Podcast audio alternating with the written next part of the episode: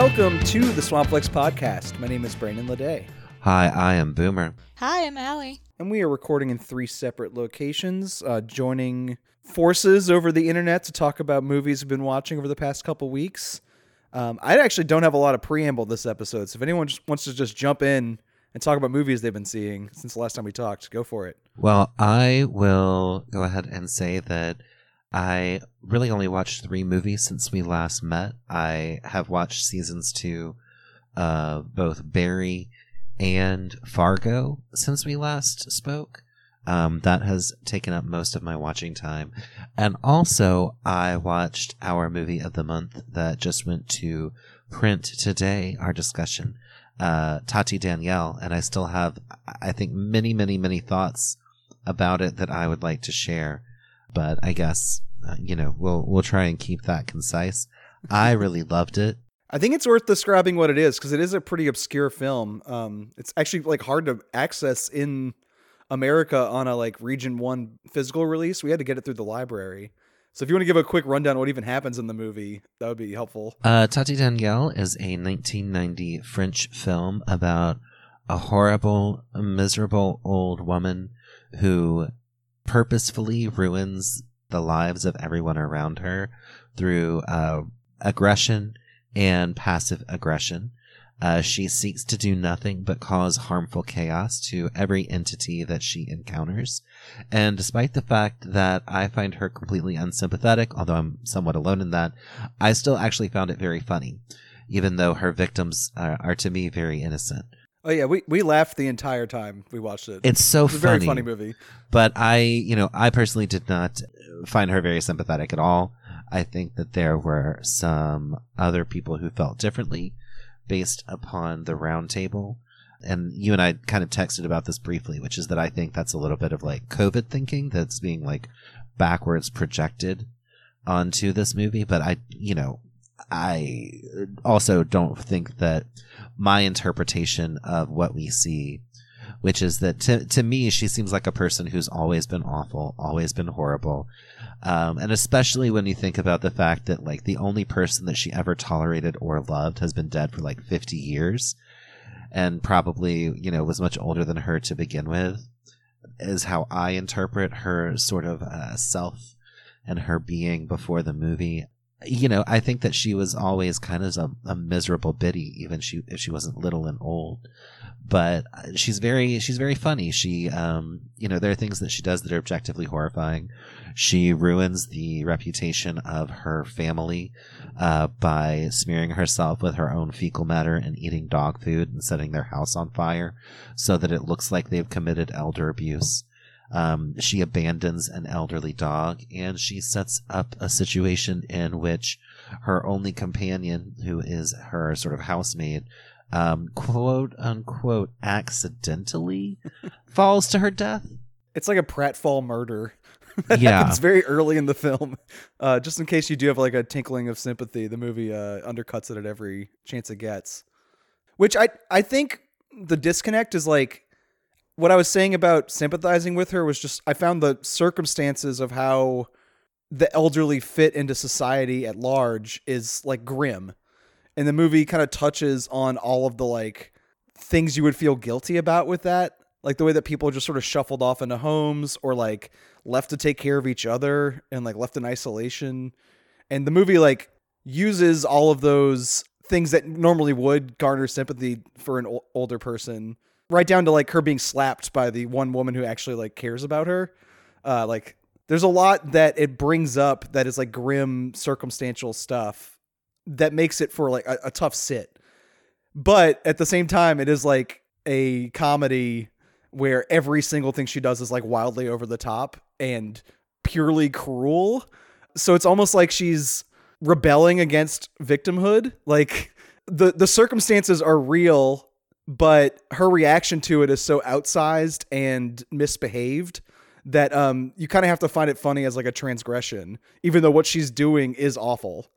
Uh, so I don't know. Maybe I was reading more into how like the real life circumstances of someone like that would be grim not really thinking about her specifically, just more about like how old people are treated and how fun it is to watch someone um, not sit there and take it, like to actively terrorize everyone around her uh, was kind of fun in like a transgressive way. But I also wrote a much shorter um, contribution to that conversation than you did. And I, I, was I was using a lot of shorthand. I think I wrote like two little paragraphs. Um, and you you went much deeper into um, a reading of her character, which I think was like 100 percent accurate. I just had so many things that I wanted to talk about it. It was like a like an onion, you know, that just uh, layers upon layers upon layers, and all of them so bitter, so sour. Yeah, and I loved it.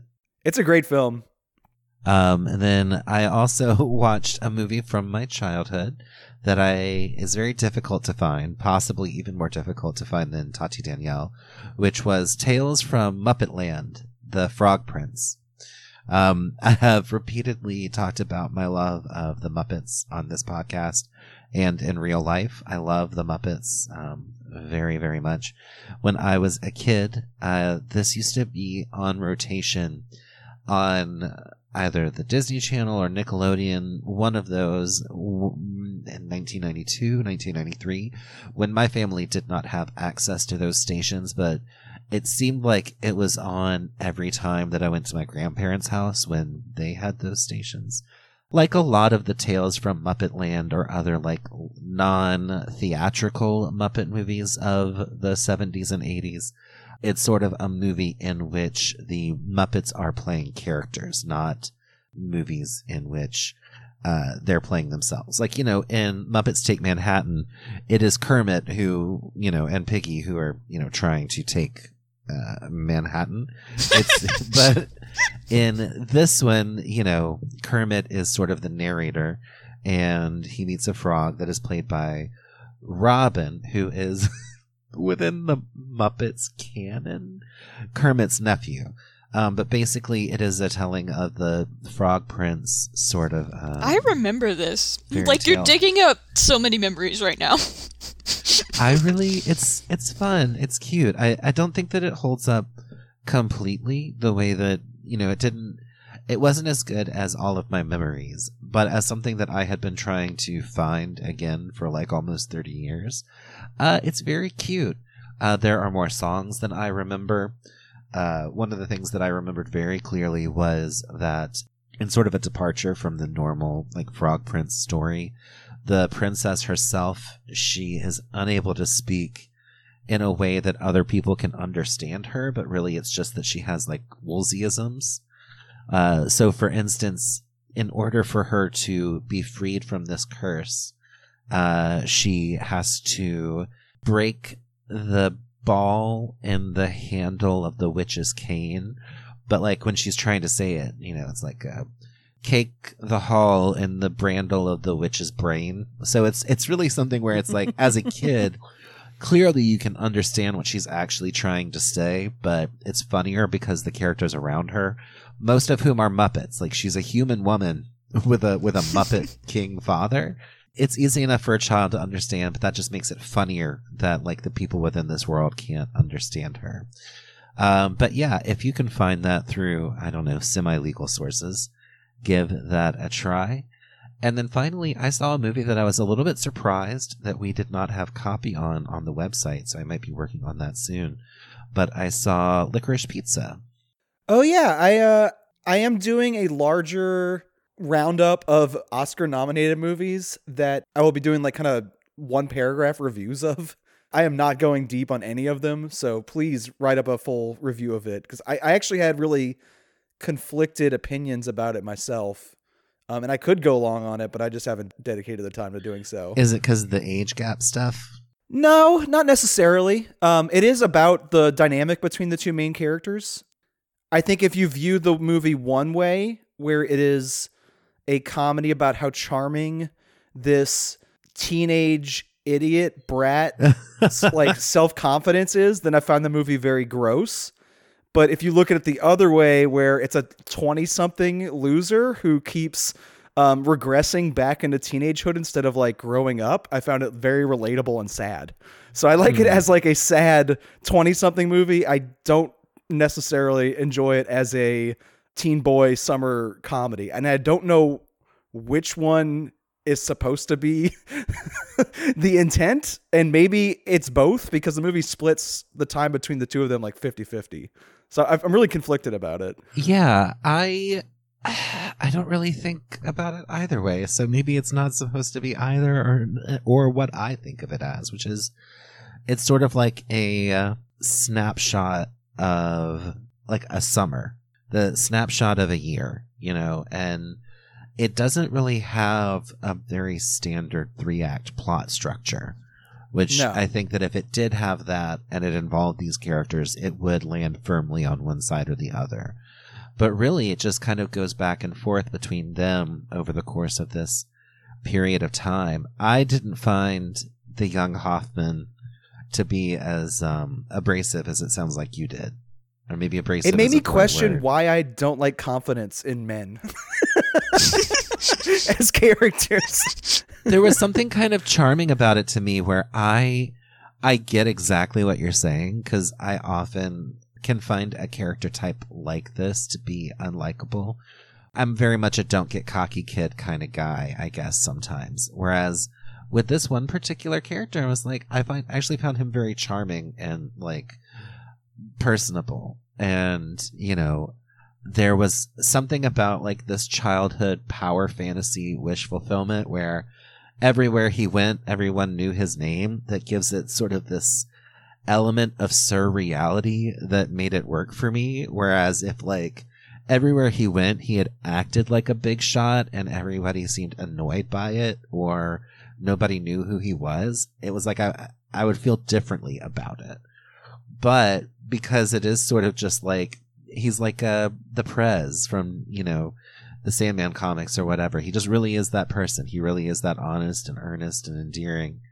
That to me it worked, and it especially made sense to me that uh, Alana would find something magnetic about this person who's so much younger than she is, but you know, she spells it out at one point where she's like, you know, you're going to be able to be rich enough to retire in just a couple of years. But uh, when I'm 30, I'll still be doing the same shitty job that I'm doing, essentially. And so there's something magnetic to her about this kid who, you know, is able to achieve these things that she can't through this like sheer force of just like having been lucky and you know sheer force of will where he just kind of seems like he he's like a weeble you know? He wobbles but he doesn't go down. No matter what happens he never really is defeated. And it's rare that a character actually bounces back in a way where they refuse to be defeated and i don't find it obnoxious. Here i find it actually kind of it's that surreality, like I was saying. It's the it's the powerfulness of, you know, kind of no matter what happens, he'll be fine. And there's this sort of like a magic to that that worked for me personally. I don't know. I was I really just had like a personal struggle with like why I found him so off-putting and uh whether or not that was intentional at all. And it sounds like a lot of people find him just as charming as the characters in the movie do. So it was like a a personal short side on my part. I, I, really struggled with why I found one of them so relatable and the other one so gross. yeah, it was felt like it was more about um, my brain than it was about what was on the screen. Whatever conflict I was having there. One of them is us, and one of them is the person we wish we could be, or maybe not. yeah, um, close. Uh, but yeah, that's uh, that's all that I have seen. Alli, what have you been watching? I kind of have been making an attempt to get just generally caught up on recent stuff. So I started by uh, watching uh, Del Toro's Nightmare Alley. Also going to be on my Oscars roundup. Oh, okay. This is good stuff. I thought it was alright. It's interesting to me that, you know, his most realistic movie is set in a carnival. Because so often, you know, you watch Del Toro movies and it's it feels very like curated and artificial. Like, and I love this about his movies. Like, curated, artificial, like, very much like almost like he's like playing dolls in a dollhouse. Especially, you know, if you think like something like Crimson Peak. But this one, you know, he made a noir, you know. Uh it's good. I mean, you know, it's still pretty. Uh actors are good. I don't know. It's got quite a cast. That's about as much as I can say about it. Like I wasn't wowed. I liked it. I thought the uh, carnival stretch in the first what hour of it is very good, Yeah. and then the noir half was like not as good. It's like he's remaking the wrong '40s movie. I kind of wish he was remaking Freaks, which I guess was probably a '30s film, but like instead, you know, we get this other movie that's you know good, yeah. and it made me want to go back and watch the original noir. But yeah. I don't know. I feel like the tide has kind of turned on him. Like people are kind of tired of his shtick, Yeah. and I'm not tired yet. I'm not I, I still that's appreciated why, the visuals. Yeah, that's why I kind of wish it was more of his shtick. Like, I think that's my problem. I'm like, this isn't Del Toro enough for me. The carnival bit felt in line with his usual thing. Yeah. Uh, he, he does leave it a little bit, and I guess the consolation there is that um, Cate Blanchett looks amazing in those clothes and in that Oh, lighting. oh, like she's like perfectly suited amazing. for it. Yes. She's so gorgeous in everything, but especially this. Ugh.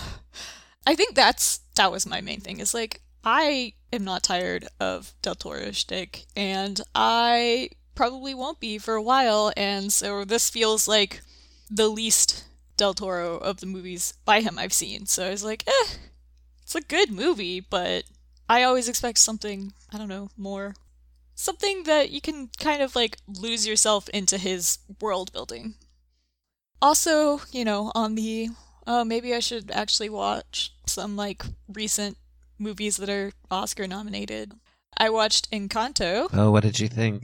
What's your what's your tolerance level for Lin Manuel Miranda? I mean, I guess I I liked this more than any of the Hamilton songs I've heard, so there is that.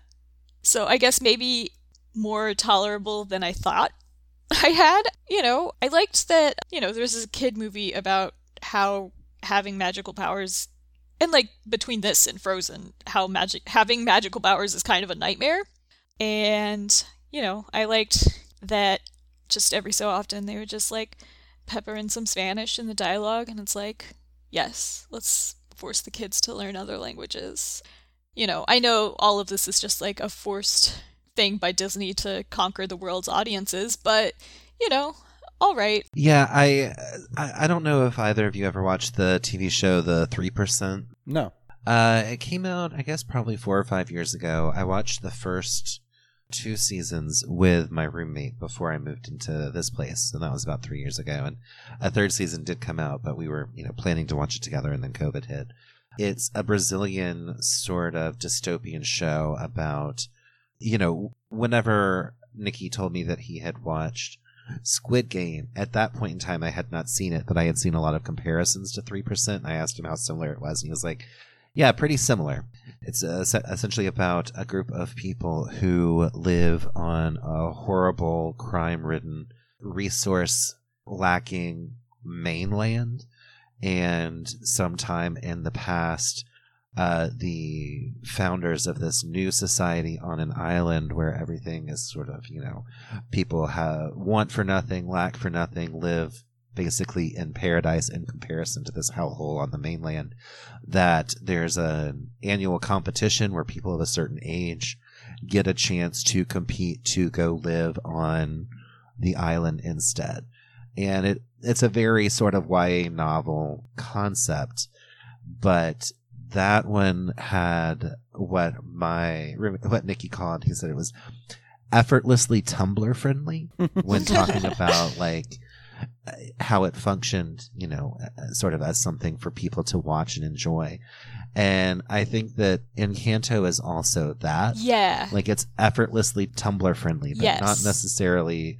I would necessarily call that like a good thing because it's, No. it's it's almost it's sort of handling like the further I am from it, you know, because we talked about it when I saw it briefly, Mhm. um, you know, some episodes ago that I agree with you that it is definitely doing some very good work, but it also feels very uh, virtue signally, especially in light of like what's going on in Florida and the Disney corporations like Yep. attempts to distance itself from any need to take a moral stance about the criminalization of people to whom they have marketed themselves very heavily in Mhm. recent years.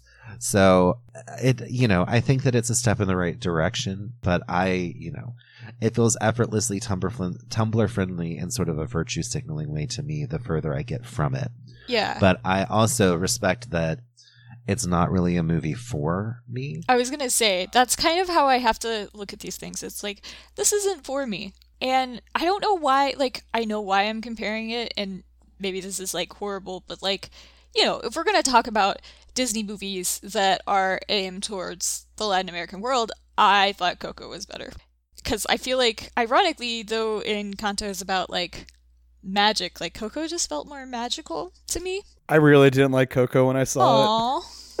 Aww. I like Coco. I felt like it was teaching a lesson about how no matter how fucking shitty your family is, you're supposed to just put up with it. I mean, that's kind of what Encanto does too. Yeah, al- To be Encanto fair. also does Infuriating. Yeah.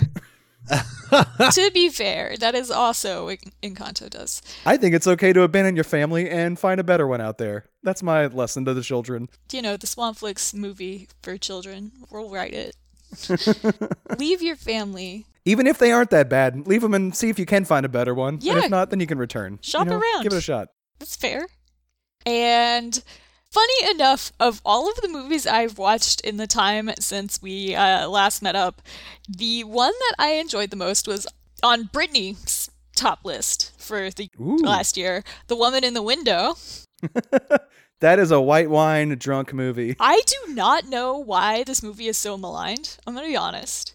It is enjoyable. It's a trashy airport novel, kind of enjoyable. Yeah, exactly. It is. And, you know, I always like watching movies that are trashy airport novel rather than reading them, unless they're a romance.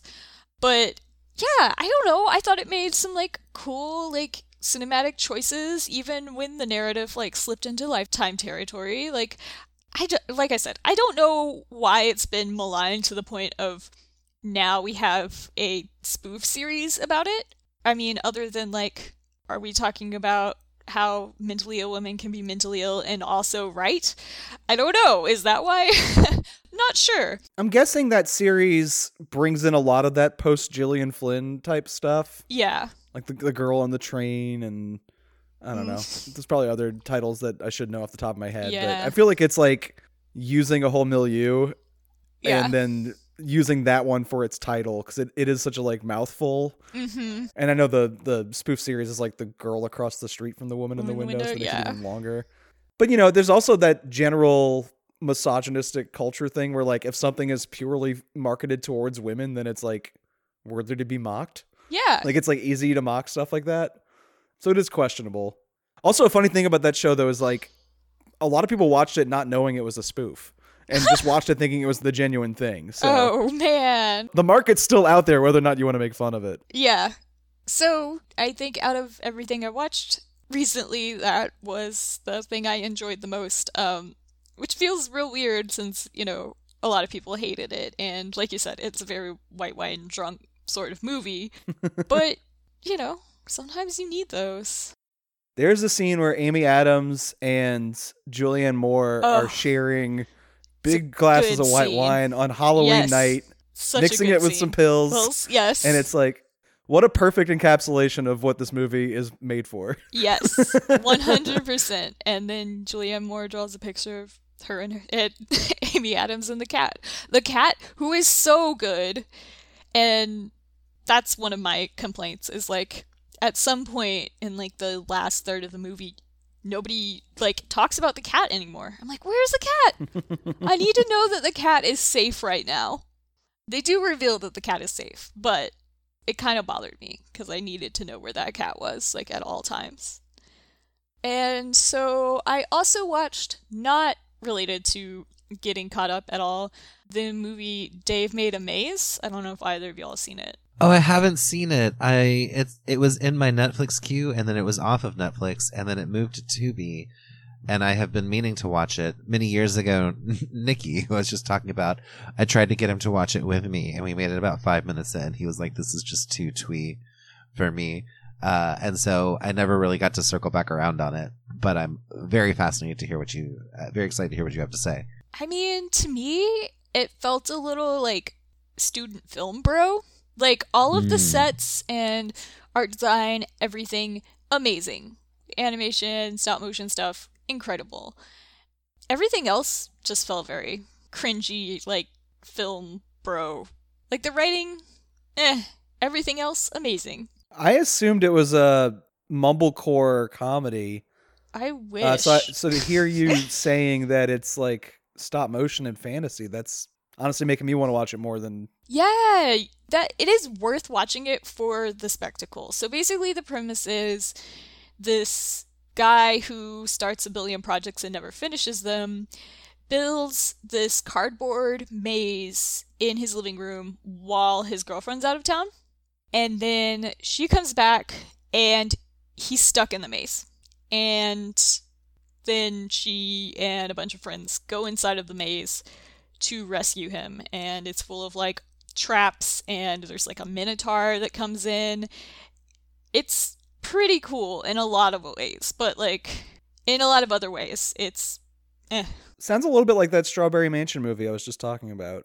yeah Maybe not as good. I don't know. yeah i mean i enjoyed it i i don't regret watching it i just think you know Could have been better. yeah it could have been better it reminded me of everyone i want to forget from film school in a lot of ways and i don't feel like a jerk saying that so that's what i have been watching brandon what have you been watching Well, I did do one piece of catching up with last year's movies, which I guess is kind of the grander theme of what we were just discussing. I, I saw Ghostbusters Afterlife, which, if you ask most people, there have been like three movies released in the last year Spider Man, Ghostbusters, and Batman. Um, so I saw one of those. I honestly was kind of dreading it because I remember watching the trailers and there were like no jokes in it. It was like Mm. very serious, like Stranger Things kind of revamp of the series into like this like dark reboot of what essentially is like a frat boy comedy from the 80s. Watching it, I actually found it more charming than I expected. And I was kind of right. The tone is not comedic. Um, it's like someone like misremembered that Ghostbusters was a Steven Spielberg movie in his like ET days. and like uh tried to like recapture that magic of something that Hmm. never was. But I think if you are a child and you're watching it with your parents, um, again, why are you listening to this show? You should stop. but I think a child would really appreciate that like 80s filmmaking style because it feels like a very good smart movie for children in a way that doesn't really get made anymore.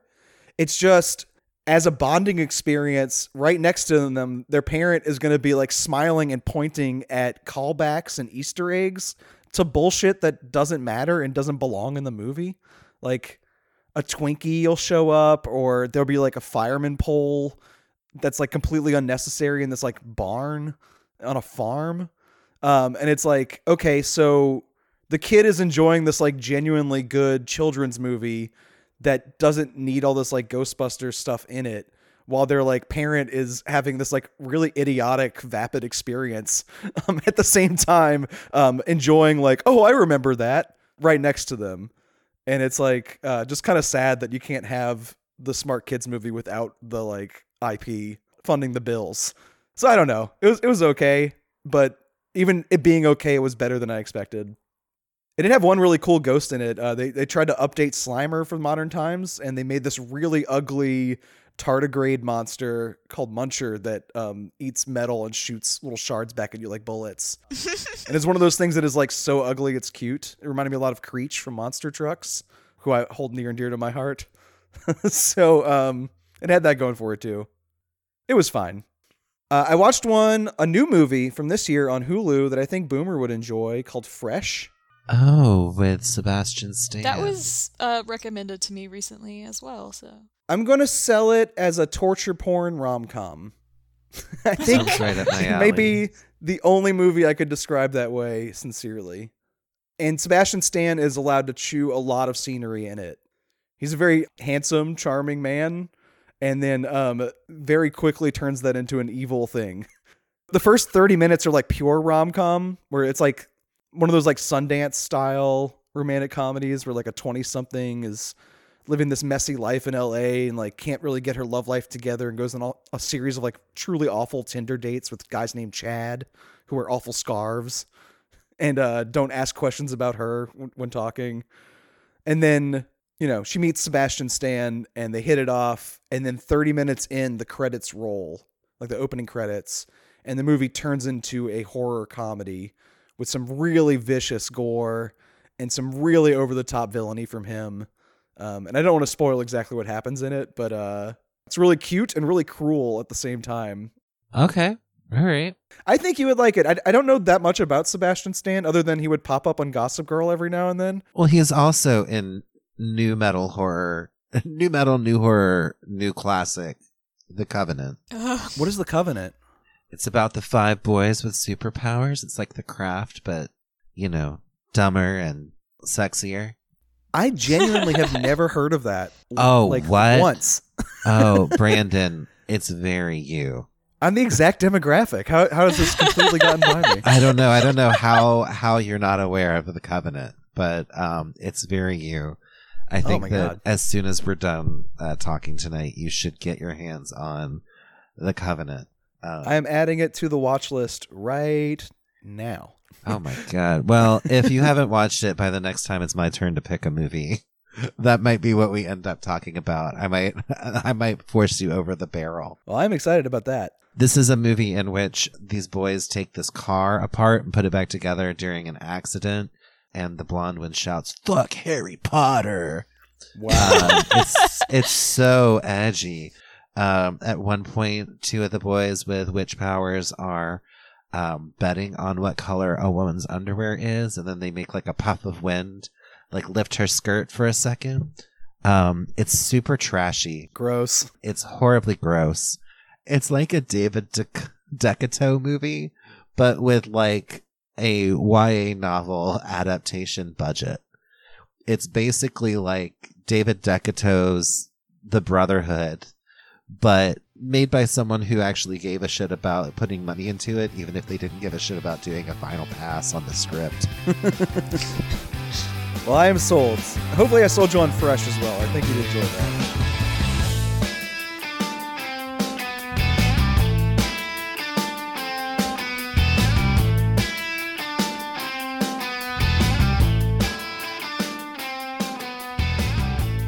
Right. I mean, hospitals are places where we're born, where we die. I mean, they kind of cover the gamut. And um, this hospital in our story is also kind of, you know, perceived as being a little bit on the darker side. There's something suspicious going on here. At least that's what we think. This week for the podcast, I had Brandon and Alli watch a movie called Fractured from 2019.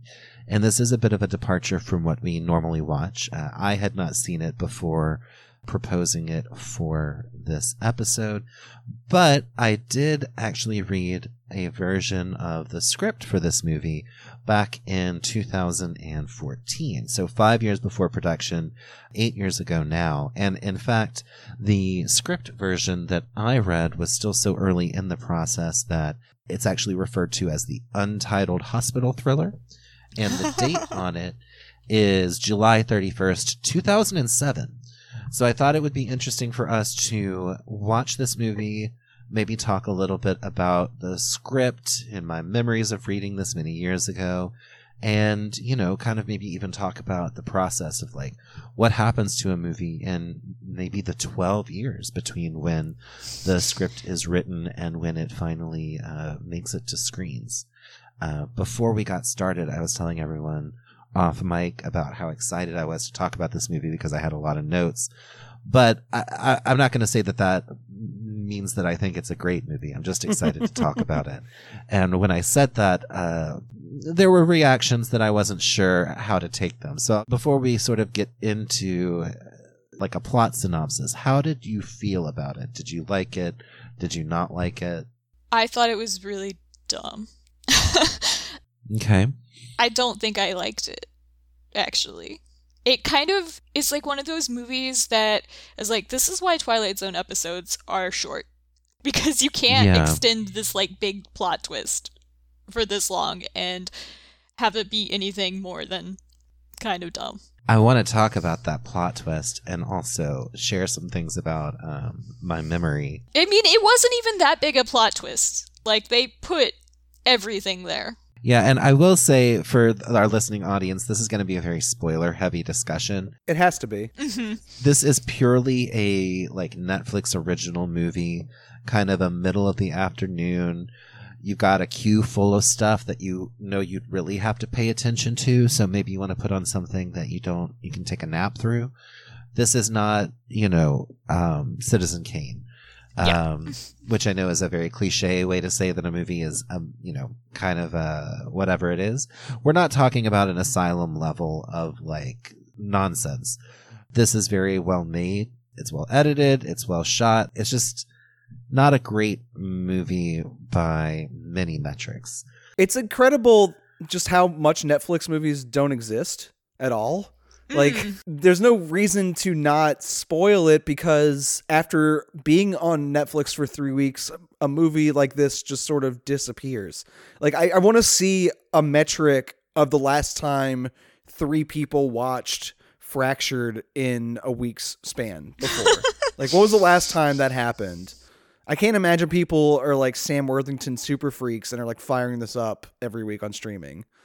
So like by that metric, I expected this to be a total bore with like nothing to offer, and I found it surprisingly entertaining as a throwaway thriller. What is shocking about it is the director, his name's Brad Anderson. I, don't think he's like, you know, an exceptional stylist or anything, but he delivered a pretty competent psychological thriller here, at least as far as just like keeping it entertaining. And he's had movies I've heard of before. Like he directed Session 9 and The Machinist, the one where Christian Bale lost all that weight. Uh, oh, was like an that's so funny because we kept comparing it to The Machinist. Really? when we were watching it, yeah. What was the comparison point? Oh, just like the idea of like this guy like going crazy and having Right. that voice. Okay, so you've heard of The Machinist. You may have even seen The I Machinist. I have seen The Machinist, yeah. but you will not have heard of Fractured because The Machinist played in a movie theater and like left an impression on culture. Yeah. and something from the same director, probably on a similar budget level, with a star who was in the most successful action flick of all time. Yeah. It's completely erased from like the cultural memory. Which I, I found fascinating. Like just going back and studying this as like a mainstream object that's meant to be forgotten. Uh, I found yeah. interesting as an exercise. I think the movie's writing is very muddled. It's doing two very distinct things that um, I wish it had picked one or the other. I have a preference into which one it's doing that I found more interesting than the other.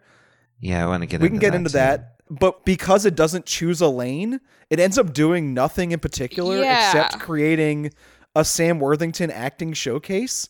And I found him surprisingly entertaining given how much weight is put on his shoulders. Like he's not going to give you Nick Cage freak out. Um, if this was like a Soderbergh movie with like Matt Damon in it, um, it could have been incredible. but you know, Oh, it's yeah, Sam Worthington in a disposable Netflix movie. So lower your expectations, but based on that metric, I thought it was surprisingly okay. I I found it I mean- entertaining and strange. I didn't think the acting was bad. I just thought the like the actors did the best with what they had to work with. And, you know, I like uh Lily Rabe. no, Adjoa Andoh, like the Jacobs, Oh, yeah, the yeah. doctor, because y'all, she is Lady Danbury in Bridgerton. I was like, oh, this makes me excited about the next season of Bridgerton. so like, I liked watching her on screen, and I thought she was great in it. Um, also, it was nice to have a psychiatrist character that was like trying to be really sympathetic to this guy who's kind of losing it. You know, there were things that were good, but I think, like you said, like it just gets so muddled that it's just like I don't know. I could not, for the life of me, remember the title of this movie for days. I was like, is it rejected? Is it retribution? It's untitled hospital thriller, Brandon. it still is untitled. Um, I also I think it's important to note that in 2007, which is when this mm, script that version that I have was dated and written, written and dated, there was a movie out in that same year called just Fracture with Anthony Hopkins and uh, Ryan Gosling. So that might have been the reason why it was untitled because that is a title that I guess makes sense, but it's also kind of unmemorable. Yeah. Uh, for my part, I will say that Brad Anderson, as a director, directed uh, it looks like 12 episodes of Fringe, and several of these are actually some major, important, well beloved, great pieces of filmmaking, like In Which We Meet Mr. Jones. Uh, There's More Than One of Everything, Night of Desirable Objects, Entrada, and One Night in October, which I think is one of the best uh, short form uh, sci-fi stories that I've ever seen. So that's my contribution to the Brad Anderson as director conversation. I do want to circle back on the author, um, Mr. McElroy here, but I guess before we go any further, we should explain what the, the plot of this movie is. it's a hospital thriller. It's an untitled hospital thriller. Uh, essentially, a man, his wife, and their young daughter, who is five or six, depending on uh, which script version you're watching or reading. Uh, there's an incident. uh, They're, they're driving back from visiting her family for the holidays. Uh, there's an incident in which the little girl is injured by a fall caused by the father's sort of lack of attention. And then he takes his wife and daughter to a hospital where they then disappear. And everyone at the hospital from that point forward seems to be participating in a conspiracy in which they're pretending that his wife and daughter never existed uh, and then of course there are many twists and turns there's sort of the implication that there is some sort of illicit organ trading going on at this hospital and that they might just be like kidnapping people and disappearing them and through a very well organized uh, machine. But if we're going to go ahead and talk about the movie, we have to reveal the twist, which is that our lead, Ray, played by Sam Worthington, is an unreliable narrator. And in fact, his wife and daughter have been dead since the fall. Uh, and everything that happened after that is his delusion. All hour and, and however many minutes of it. I have to say, I forgot the twist existed. I read this script, you know, six, seven years ago, and I remembered not liking it. I, uh, in fact, my coverage that I wrote of it, I did connect it to Flight Plan, which was a very similar movie that came out around 2006 or 2007, or at least a, a movie that had one similar conceit, which is, you know, Jodie Foster is on this flight. Uh, and then her daughter disappears, and everyone's like, "You never had a daughter. There's no proof you ever had a daughter, Jodie Foster." And it turns out to be like evil pilot Sean Bean, who's sort of in on it because of some reason having to do with Jodie Foster's job. But this movie came, you know, the script must have been shortly thereafter. And while I was watching this, and I was actually watching it and reading the script at the same time, because I wanted to kind of talk about some of the discrepancies and things that might have happened in that sort of change uh, between this, you know, 15 year old uh, script and the film adaptation. And while I was doing that, I was remembering the film as having a triumphant, very standard action film uh, ending. Uh, as we find out in the film, of course, and this is in the script, I just forgot, you know, he has been uh, delusional this whole time. But in my memory of this movie, I remembered him actually like coming out as a heroic action victor over this organ trafficking hospital. And all of my notes are written from that perspective, where I'm like, God, I wish this movie didn't make it so obvious that Ray is not an unreliable narrator. He seemed like a much more unreliable narrator in the script, and you're never actually really sure what it is until he succeeds. But that's not what happens in this movie at all. I was more wondering whether or not the wife and kid actually existed. Yeah, I was too. Because there's a very obvious break with reality when the daughter falls and then he hits his head. Yeah. The movie kind of like clearly marks it right there. Like everything from here on is questionable. Yeah, exactly. but I thought maybe I don't know, maybe maybe that had happened years in the past or something. Like I thought it was up in the air whether or not those two people exist in the real world or just in his head. So th- I saw the kind of Fight Club twist coming. I just did not expect the reveal that does happen, which is that he's just sort of like joyriding around with his dead wife in the trunk, Yeah. Yeah. which kind of like makes him a weird creep Yeah. in Yeah. retrospect. Yeah. But I think there is a stretch of the film where it could have been something completely or a lot more interesting than what it ends up being. Like it is a psych thriller who done it kind of. It's like did the hospital kill his wife or did he kill his wife? Yeah. That line of thinking is very trashy and it's handled very cheaply. But it, it is kind of fun. There are like some moments that are like really over the top towards the end when he tries to like bust the organ harvesting ring Oh, yeah. but it's not as interesting as early on where the hospital is this sort of like Kafka bureaucracy nightmare Yeah. where they're just trying to fill out paperwork. Like this is before his wife and kid disappear, and like every interaction he has with the hospital is so sinister and convoluted. Um, I actually found that like the closest the movie is to being smart about something. Uh, it reminded me a little bit of Lucky, which we talked about last year. How like the response to a woman being terrorized by like a male home invader is just Oh, bungled by this yeah. like endless Kafka bureaucracy that comes in and like just makes everything surreally awful and ineffectual. That stretch was actually like I was like, whoa, maybe this movie has a lot more on its mind than I thought. And then once the wife and kid disappear, that's kind of out the window. It just becomes like a conspiracy thriller. So I don't know. I kind of wish it had like stuck to the Kafka stuff. And then once that went away, I had to like readjust and be like, well, we're not going to get that, but we will get scenes of Sam Worthington jabbing adrenaline into his thigh so he can go Oh into my beast God. mode and overthrow this hospital. I was like, Yeah. he's got caffeine, adrenaline, and alcohol all running through his system. he is fucked. it's like a scene out of Crank. Yeah, it was. So I actually went ahead and put together a little quiz to see how y'all would feel or what you thought might have been changed between the script and the film. Okay. Because I thought that might be a fun little exercise. Yeah. It doesn't sound like anyone's very enthusiastic, but No, we're let's gonna go do for it. it. Yeah, let's do it. All right. So we have Dr. Bertram, who's played by Stephen Tobolowsky in this movie. And in the film, he uh, diagnoses Perry as having a fracture along the distal radius of her arm. Do you think that that is the same as the diagnosis in the script? Uh, no. I'm going to say yes.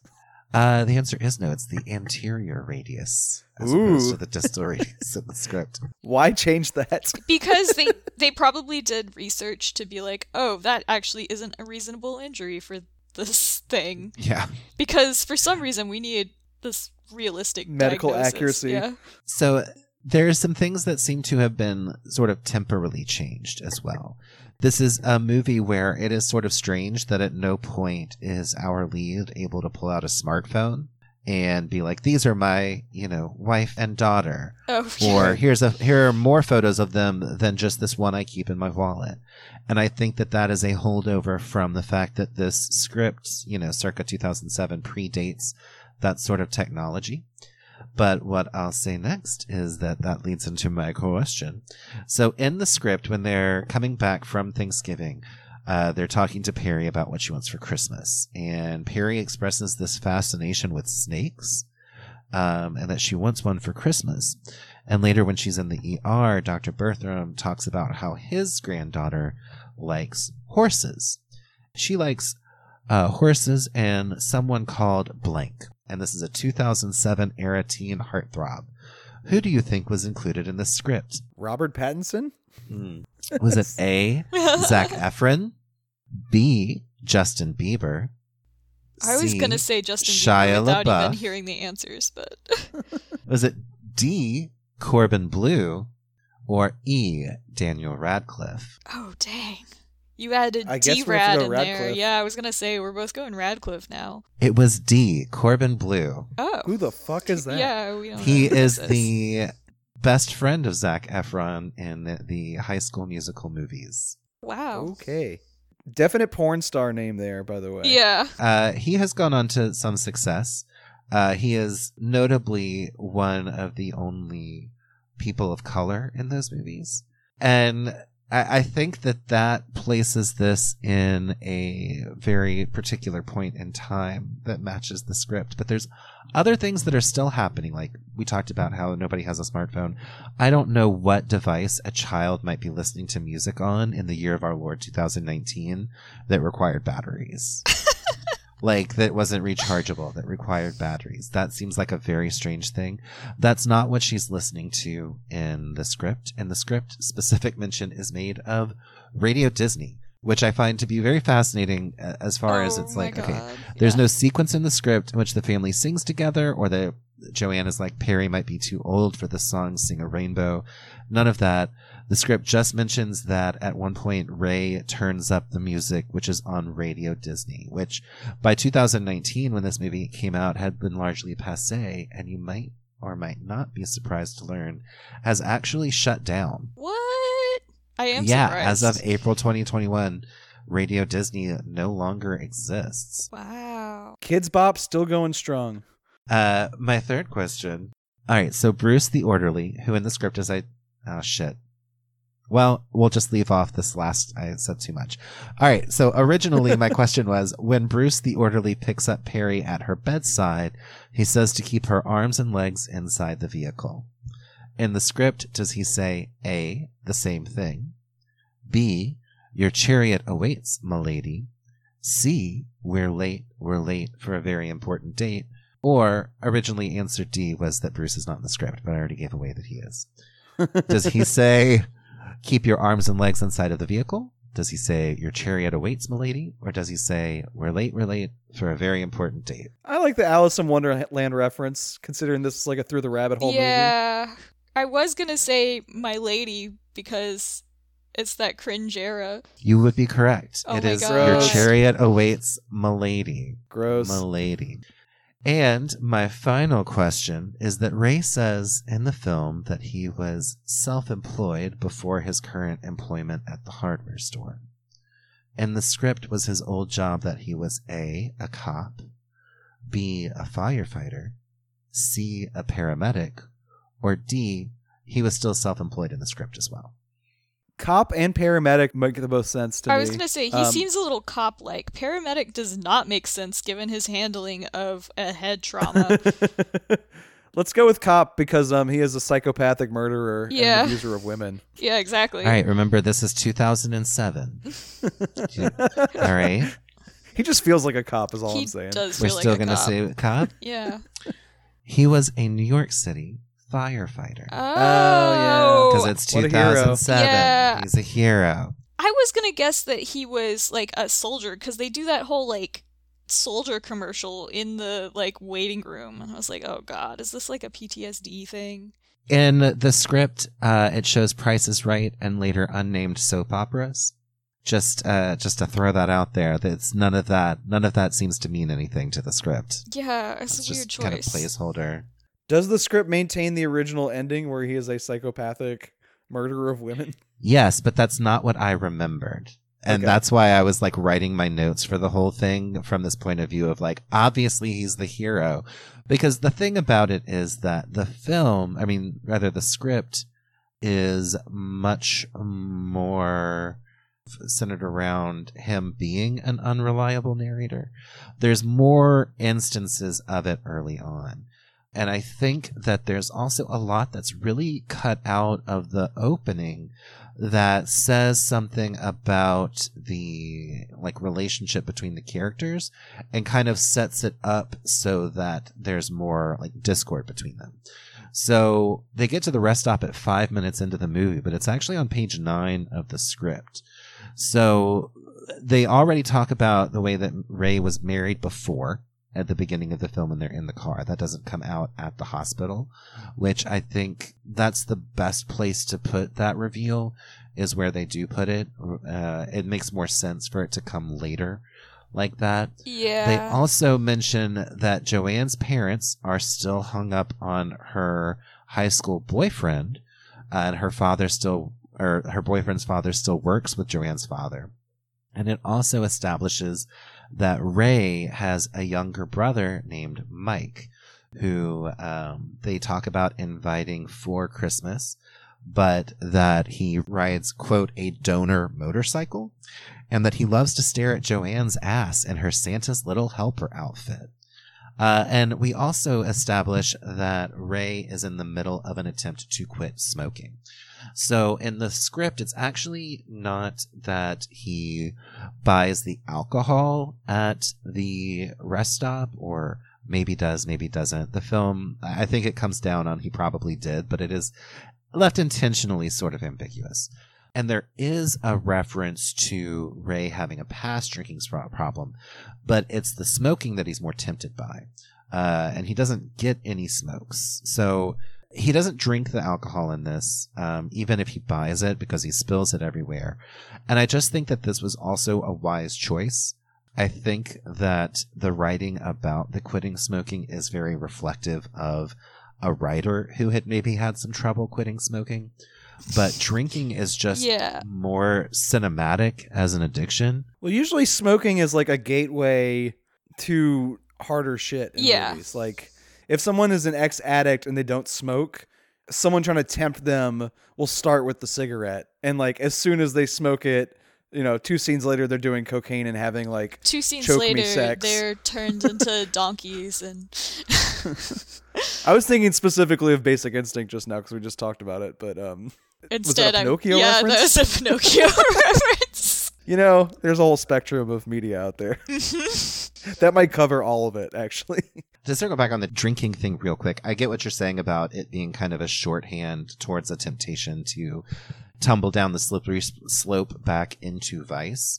Uh, but I think that like drinking has this sort of external policing element of it too, um, where you're policed for drinking by society. Whereas when you're smoking, you know, somebody might be like, "Do you mind putting that out?"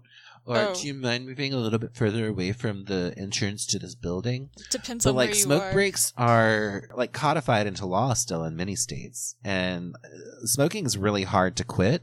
Uh, I know personally, but it's not as interesting to watch in a movie. And the effects that smoking has on other people around you in the short term are kind of minimal. Like the potentials of secondhand smoking aren't as narratively interesting as like the potential blowback of drinking, like accidents, aggression, all of that, which we actually see in the movie. I was gonna say the symptoms of being an alcoholic fit better with the story.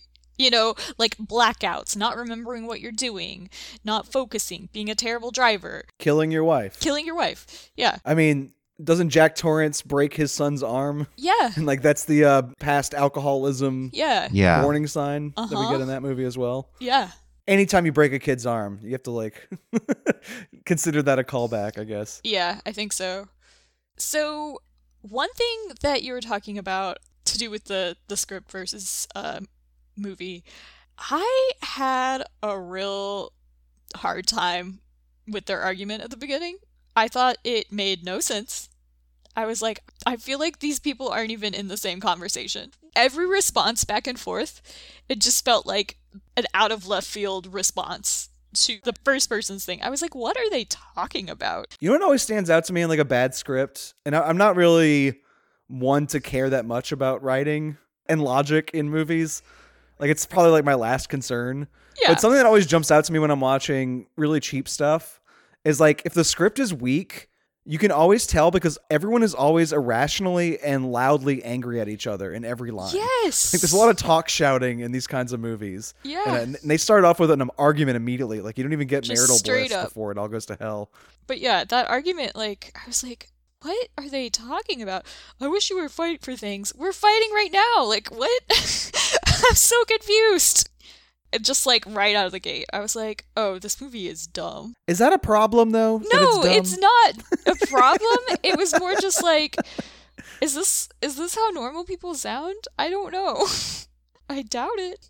So, looking at my notes here, I, again, like I said before, I was remembering this completely differently. That although there was the presentation, or at least there was the question, that Ray might have been unreliable, that it came down on the side of him being reliable, simply because the unreliableness of his narrative in the script seemed like such a red herring. It was kind of overstated. So my notes here are uh, I like that we get a hint that something's not quite right earlier in the film than we do in the script. Although the dialogue between Ray and the nurse is different, the tone of the scene is the same, but it's supposed to indicate that something is amiss. Uh, it's a little too close to real life to have that full effect.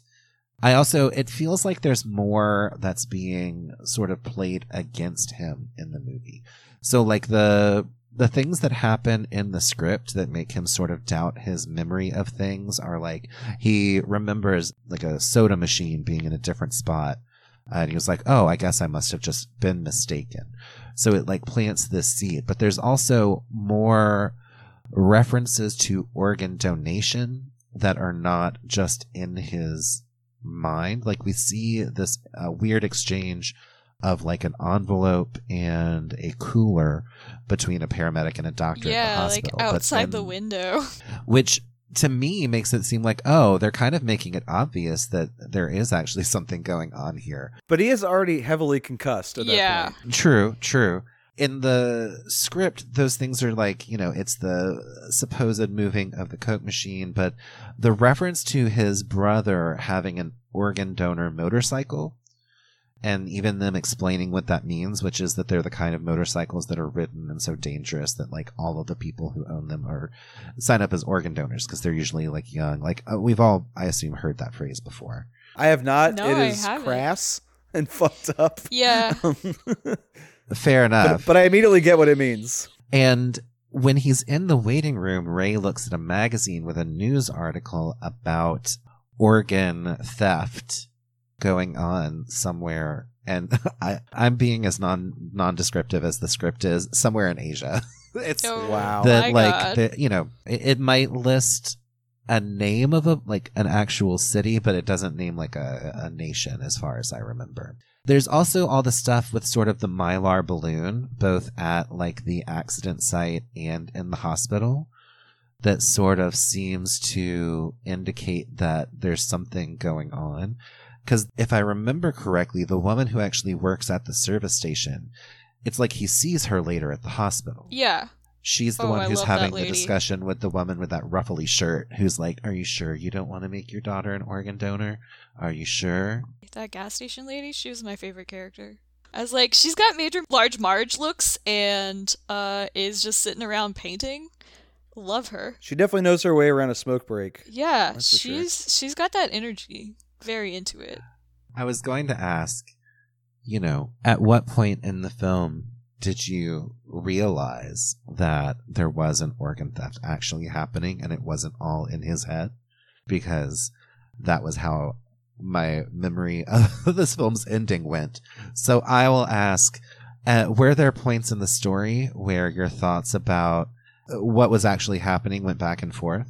Yeah, before he went to sleep. Like I thought that the movie was like a heightened surreal version of like things that are actually frustrating to average people at a hospital.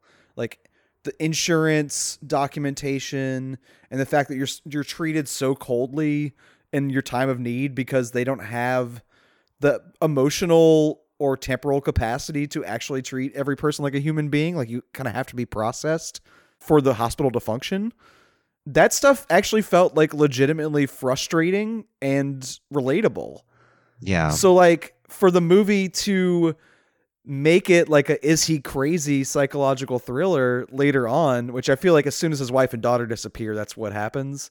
I was like, "Oh, we're going back to that." oh, I thought this was going to be more interesting than that. So I had to like resettle into what it was doing after he takes his nap, which I can't believe they let a concussed man just nap in the lobby like that. Yeah.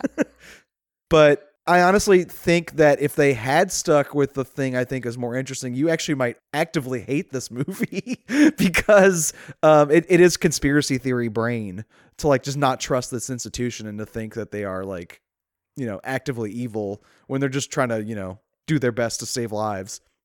There is one part that I thought was uh, pretty smart about making it clear that he has like brain worms.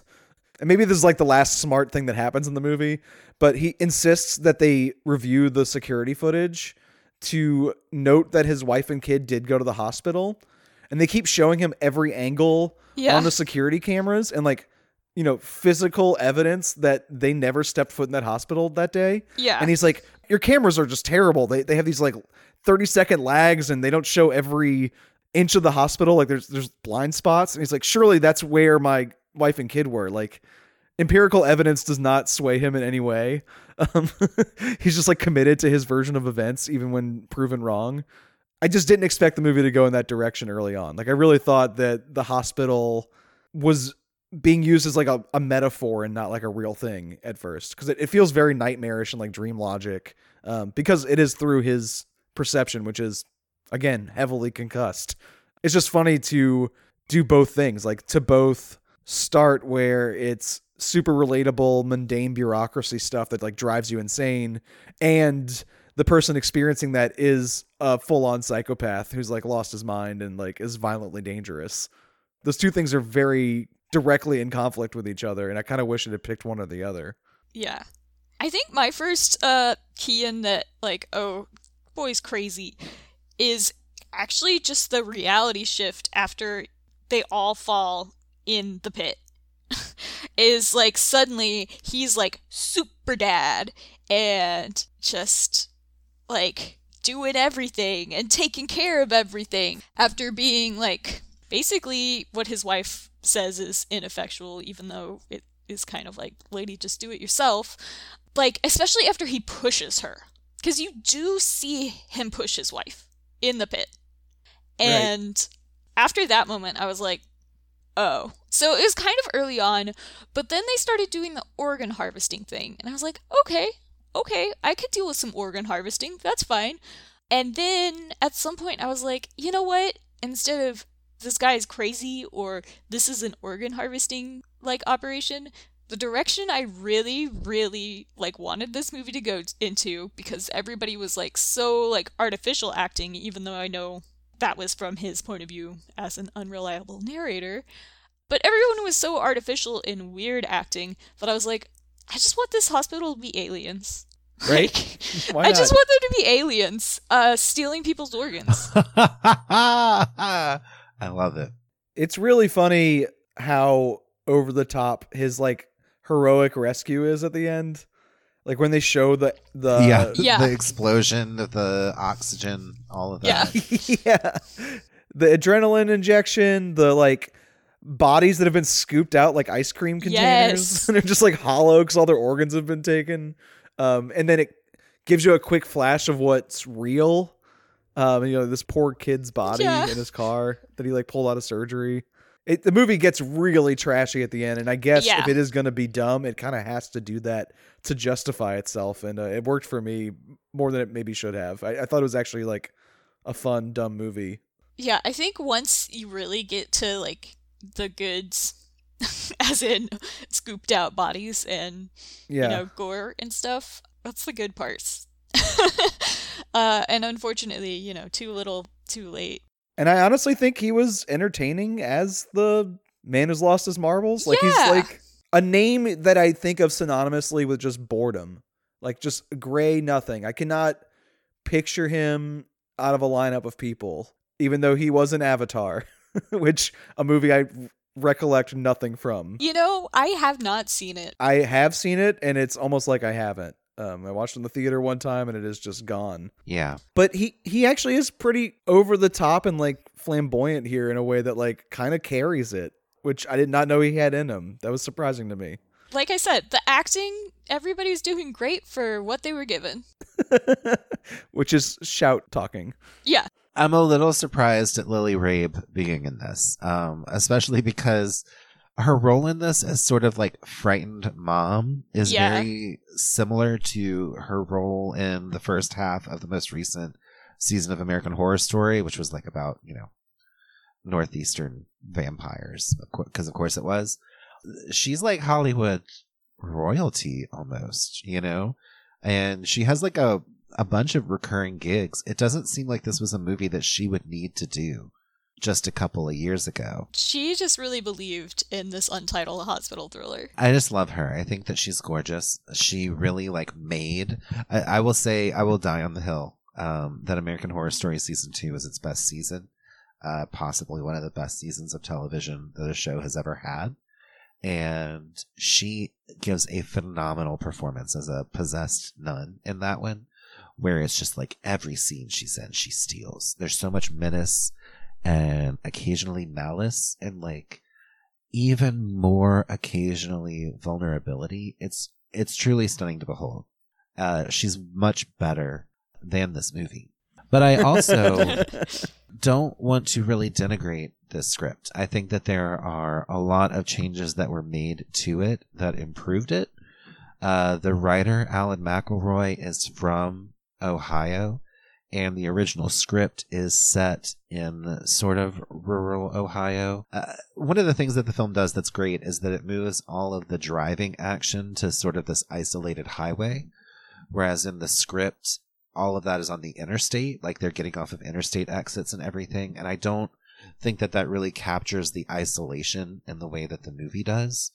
Cause like these out of the way rest stops and these like hospitals in like places you've never been before, they're scarier if they're not on the interstate. The interstate's how everybody goes, right? And I think that there's also more commentary possibly on what it's like to live in Ohio, uh, because in the script, the sort of head on collision that is discussed in the, movie, which is why that kid is actually in there, like the kid that he thinks he's res or when he thinks he's rescuing Joanne, um, he's actually like kidnapping this kid who was a real organ donor. That in the script is a drive-by shooting. So like this shift to make it sort of further from population centers and also further from like the real lived experience of this author uh, also made some changes that both in some ways were better and in some ways were worse. Because I think that in the script, the establishment of the idea that this is a place with high crime sort of makes it more believable and conceivable that there might be some sort of organ harvesting, organ trafficking going on because I think that that is something that really does happen in the real world. Is that you know there uh, maybe that does happen, but has the possibility of happening. I'm not a conspiracy theorist. I'm not saying that he's right. I'm just saying you know this concept that there might be more crime that leaves more unclaimed bodies sort of uh, gives more credence to the possibility that there's an organ trafficking scam going out of this hospital. Yeah, I I think if you wanted to set up that operation, you'd probably want to do it in like New York City, right? Like there's like so many people coming through that it doesn't matter if a few kidneys go missing. Yeah. What do you think this writer is working on now? Put the bell away. Put the bell away. Oh, it's Star Trek.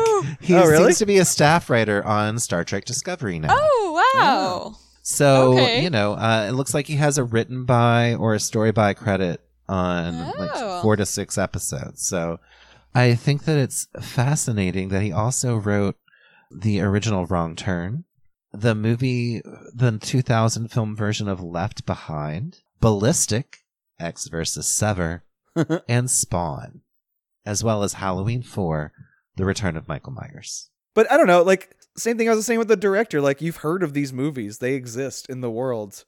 This Netflix thriller from three years ago does not exist. Yeah, This is a functionally a movie that is still untitled and unproduced, yeah, even though it, it already premiered. Like uh, you would think this would be an anonymous writer who hasn't had credits before. I, I just think there's like a disservice done by that platform where like I don't know that the movie would have been discussed that much, but you could see a few critics on Twitter or something being like, "You have to see this fucking insane hospital thriller." Um, it's a little boring, but then there's this scene where Sam Worthington jabs adrenaline into his thigh and then uh, like four shots, of and then steals a- a patient out of surgery uh, and drives off with him laughing maniacally about his heroism. Like, like I could see some word of mouth around like vulgar auteurists giving this movie life, even if it was just to make fun of it. Uh, but because it appeared on Netflix, it's just like totally anonymous, and it's something that you watch while you fold your laundry, which it might even be what I did Maybe. don't remember because uh, it's been a few days and I'm amazed that I had the title written down at this point because that was a struggle.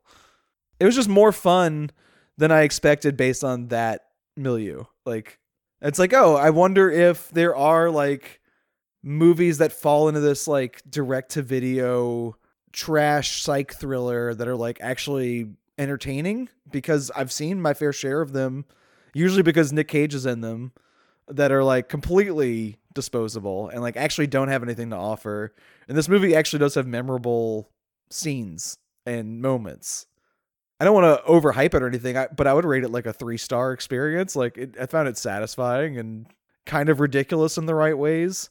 Like if it's gonna be dumb, it kind of has to be ridiculous, and it, it hits that metric.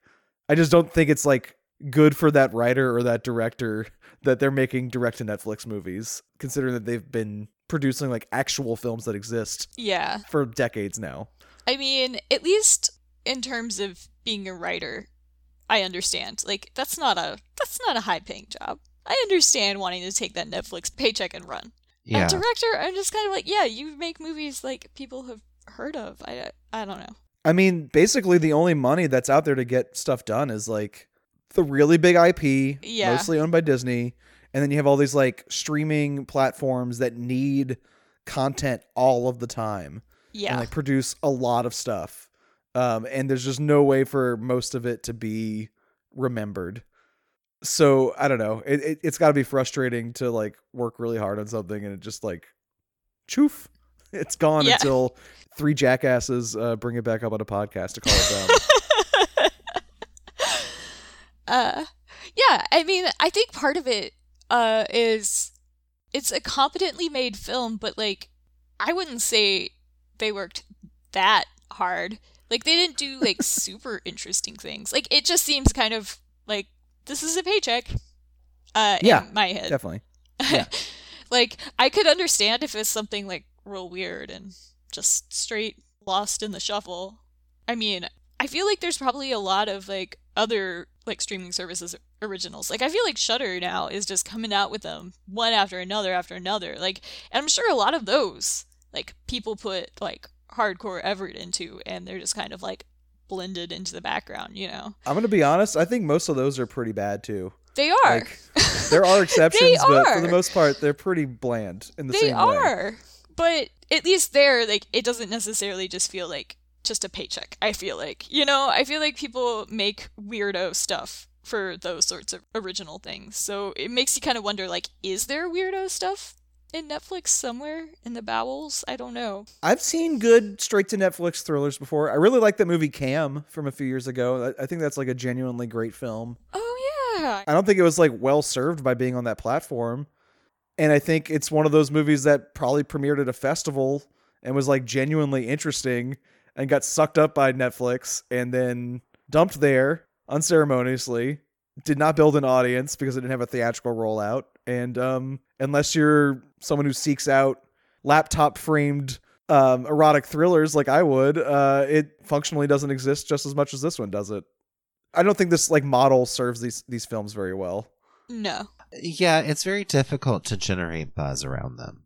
If something isn't available for like a limited time in a movie theater or, you know, for rental before it goes to a streaming service, it's almost like there's no incentive to watch it quickly and participate in sort of the water cooler, be that in person or digitally.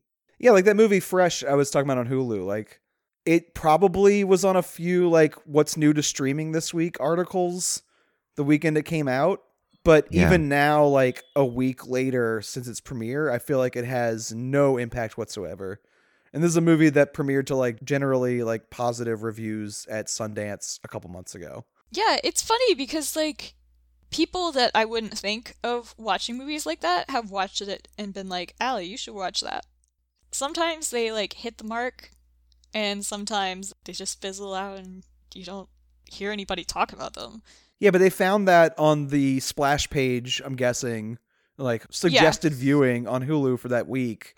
But Yeah. the next week, when there's another thriller that they overpaid for out of a festival, or, you know, dumped out of like Fox Searchlight development since Disney bought them out, which they do a lot lately, it's just gone.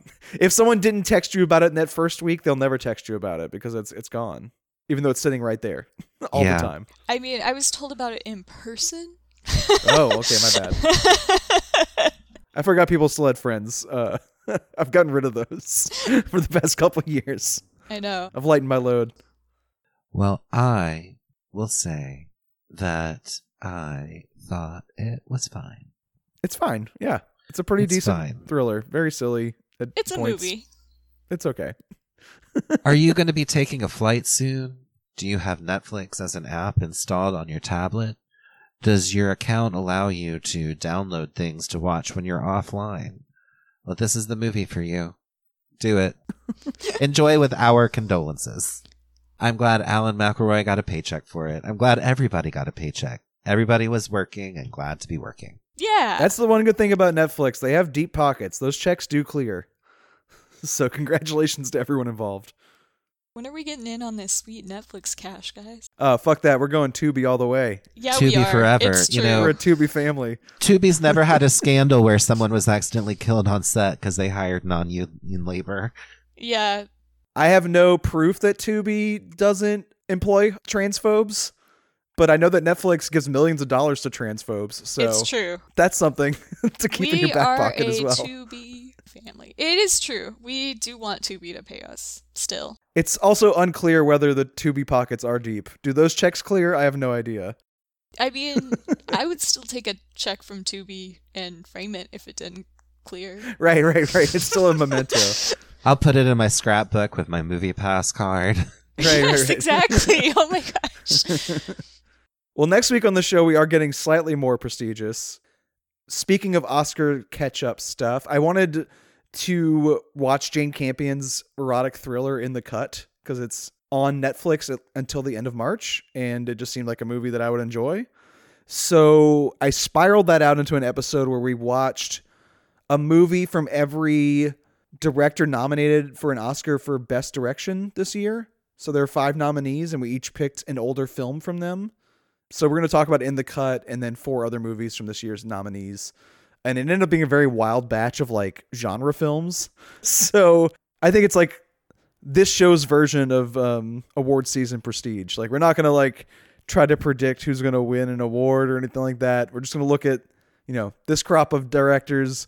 What's their like most crowd pleasing trashy genre movie is uh, how it ended up shaking out.